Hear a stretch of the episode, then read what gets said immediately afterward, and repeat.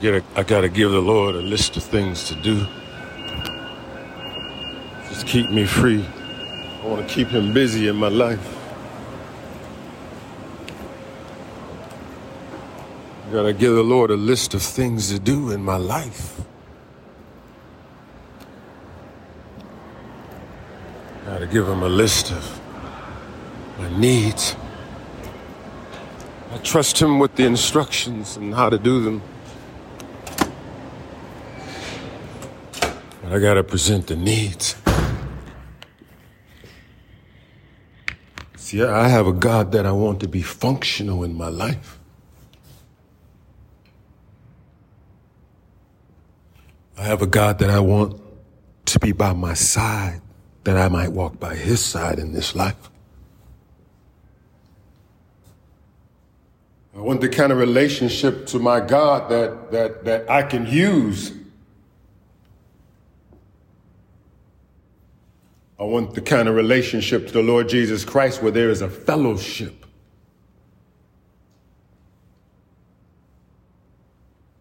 There's a friendship. And see, I don't know if you've noticed or not, but this is the new kind of preaching. This is a new kind of preaching. This is the new sermon. How much does he mean to you?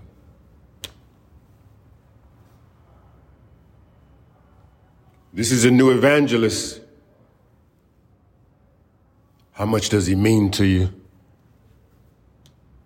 This is the new message. How much does he mean to you?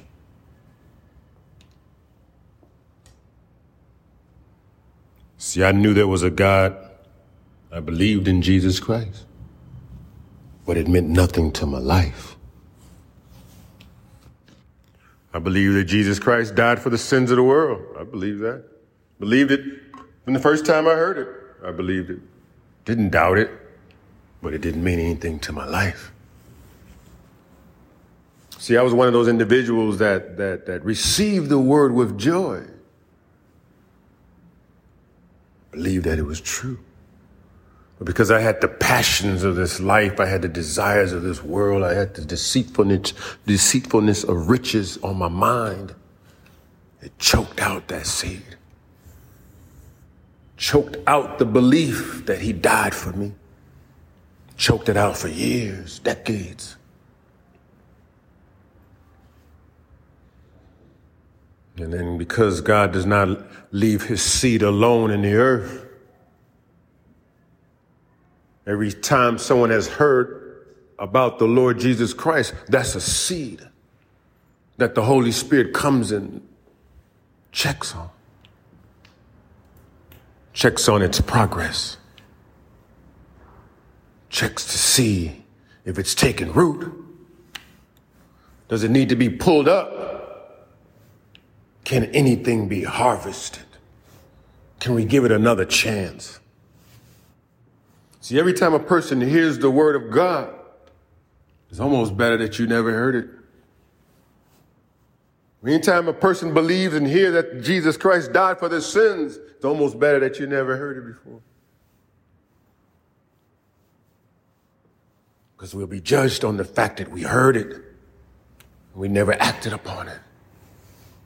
Never counted it worthy to be put into our, our, our cubicle,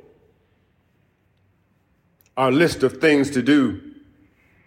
Never thought to investigate that simple thought. Choked up. See, choked out. Pursuit of a lover, pursuit of a man, pursuit of a woman can choke it out. You want to talk about Christ and they want to talk about where we're going to eat.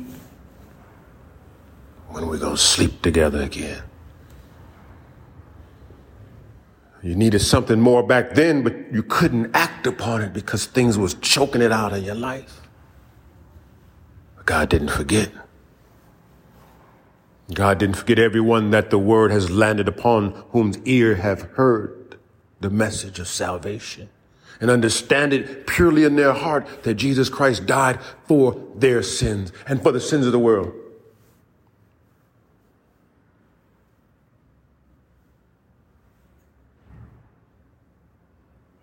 The Holy Spirit is coming to check on that seed.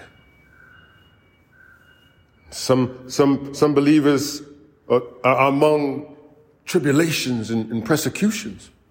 They believe that Jesus Christ died for the world, died for their sins, but for some reason they can't get it out. They can't, they can't butt it up against the religious culture that they're in.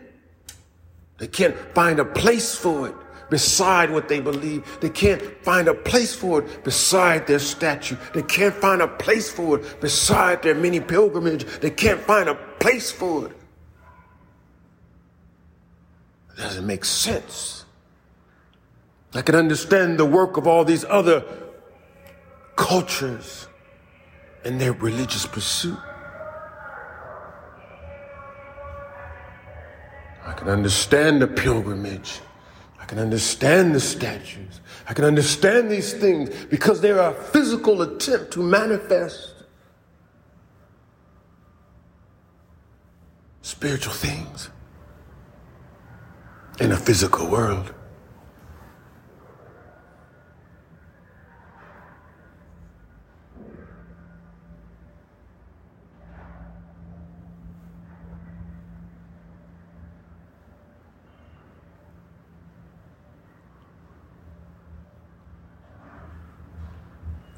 I'm involved in a relationship with the Son of the Most High God. What is he like? What's his personality like?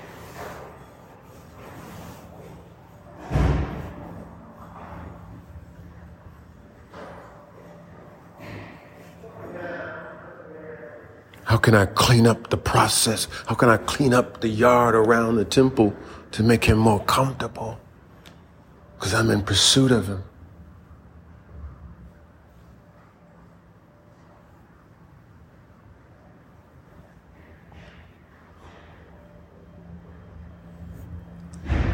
He has a function in my life.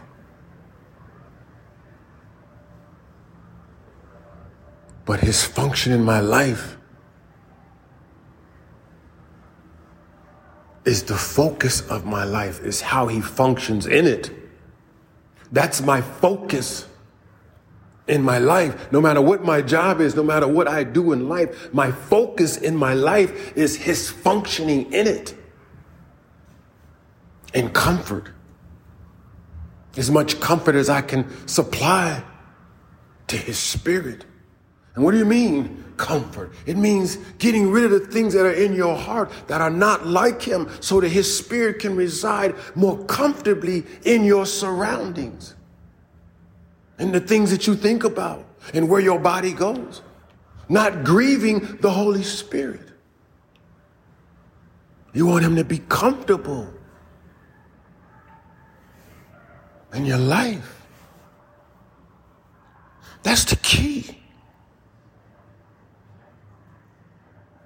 How do you make him comfortable? Allow the thoughts of his son to become your thoughts. How? By listening to his thoughts. By repeating God's own thoughts to himself. Repeating the words of the Son back to the Father. And the Holy Spirit applauds and is in agreement and rejoices.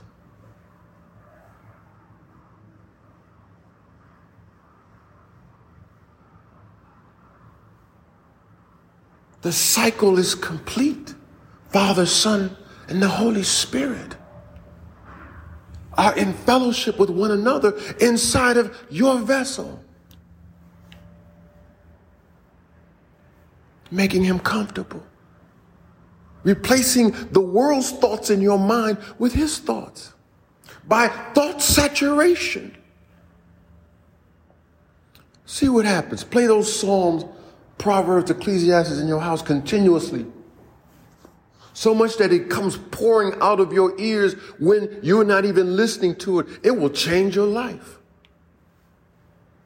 It'll change your actions. It'll change your attitude. It'll change your heart. You'll start confessing and pulling things out of the closet that you haven't talked about in years and presenting them to God as a sacrifice. Take this, Lord. I don't want it. I'm giving it to you, Lord. Give me something in its place. There was a dark place inside of me. I give you that darkness and give me your light and put it in that same place. Because I can't walk away empty. I need something in its place. So you got to get something in its place. And that's been the key. See, we've been asking God to remove things in our life and things have been removed in our life, but we don't put something in its place. And not just a scripture, not just two or three scriptures that you repeat. That's fine, but you have to get the heart of the scriptures in its place through saturation. Saturate your mind with the Word of God. Saturation. Your peace of mind exists in saturation in the Word of God. It says, I will keep them in perfect peace that keep their mind on me. I will keep them in perfect peace that keep those that keep their mind set on me what Jesus says. And you can set your mind on Christ in the Psalms, in Proverbs, in Ecclesiastes, the book of Job. These are the wisdom books. Will set your mind on Christ and he will keep you in perfect peace. Now he's working for you. Do you know that God works? That Jesus Christ works? The Holy Spirit works. He's a worker. I want him to work for me. I want him to work on my behalf. I want him to plead my cause before a righteous God. I want him to take up my case and advocate for me. I want him to advocate for you. I want him to say, Lord, let's dig around a little bit. Let's fertilize this bush. I know it hasn't been producing anything, but let's fertilize it. That's what that was me. He he fertilized around and pulled out the weeds. See, there was a spark of seed down inside of me. I wasn't born over in communist China where I couldn't worship God because I'd be executed by the government. I was born right here in the United States. I have the freedom to do so, but my passions kept me from it. Choked it out.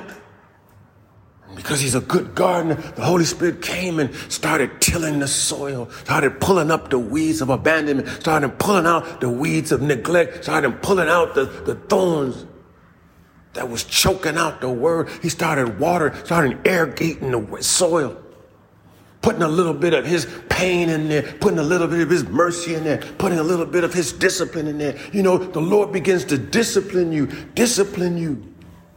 He begins to correct you and discipline. That's him digging around your bush, your, your, your, your plant,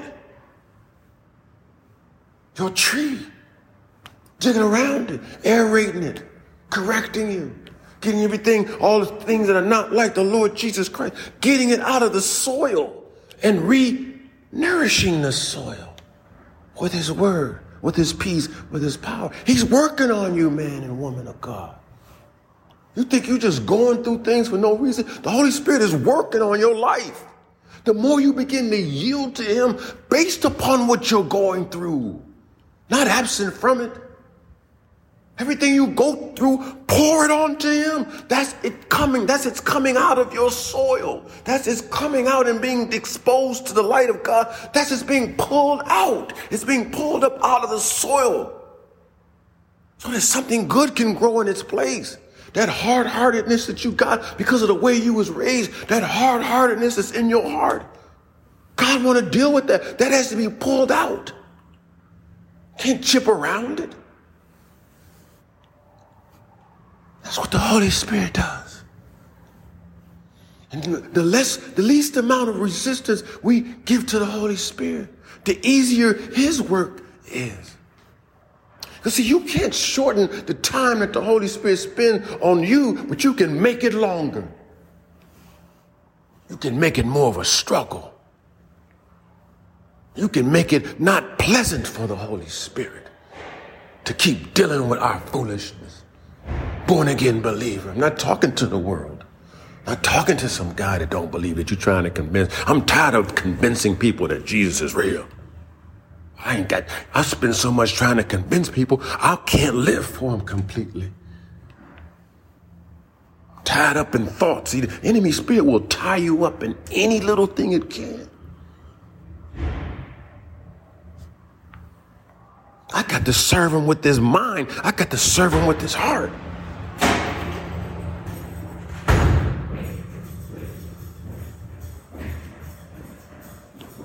I got to serve him with my strength. His heart, mind, soul, and strength. See, I got to serve him with my culture. I can't let this culture run over the culture that's in my spirit. See, I want to know the culture that's in my spirit, see. I want to know that culture. What kind of songs do they sing in that culture? What's the dancing like in that culture? What's the laws and the edict and the statues like in that culture that's inside of me?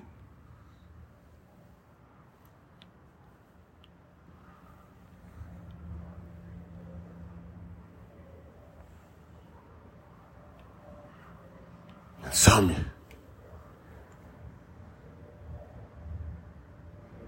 We talked about the ones where the seed is on tribulation, persecution. And Lord, Separate the boulders, break up the boulders, Lord, that they might be an outcry. Break up the boulders in the land where there's persecution. Break up the boulders in the houses where there's persecution because of the word of God, Lord.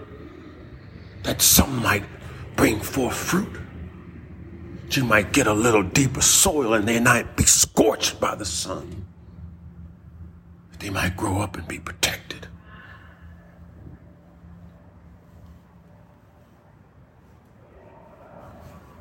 Some of us, no matter what you say to, the word can't even get down in their heart long enough to even take to even taste the soil before it even hits the ground, or as it hits the ground, the ravens devour it. There is no God. They devour the word of God. There is no Jesus Christ. Jesus Christ is not the Son of God. Jesus Christ is just another. That's a devouring word. That's a devouring bird of prey.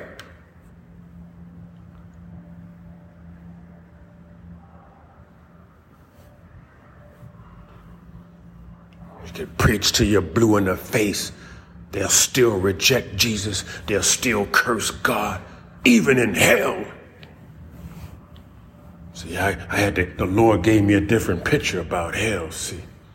I had this idea of that there was a bunch of people in hell being sorry for their sins, being sorry for rejecting God, being sorry. The Lord said, that's not so. They cursed me on earth. They are cursing me in hell. They reject me on earth. They're rejecting me in hell. Never, there is no repentance in hell. There is no I'm sorry's. There's only, how could you do this to me, God? How could you let me come here, God? How you're unjust, God. That's all there is there.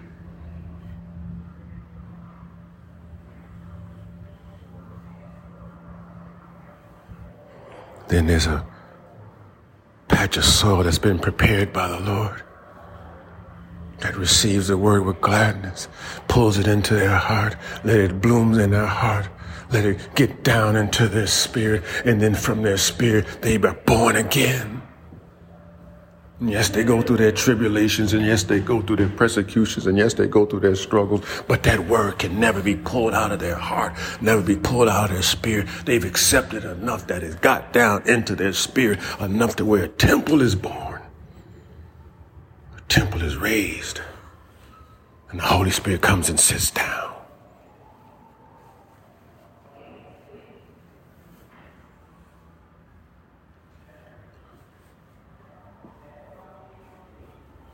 So I want to sit down in my temple I want my Holy Spirit to sit down in my temple and I want him to tell me what's going on, recite it to my soul, tell my body to be quiet and sit down. I want my spirit to speak of what it hears, what it sees. What is he like? What is he like? What's the Holy Spirit like? Tell me about some of the things he says. Tell me some of the great things that he do. And I start going to the word of God and I say, Oh, that's beautiful. Oh, that's wonderful. Oh, that's magnificent. And I allow the Holy Spirit to feed on his own word. We feed together. We sit down at the table and we dine over the word of God. Me, the Holy Spirit, and the Father. As the Son serves the meal with the wisdom of God.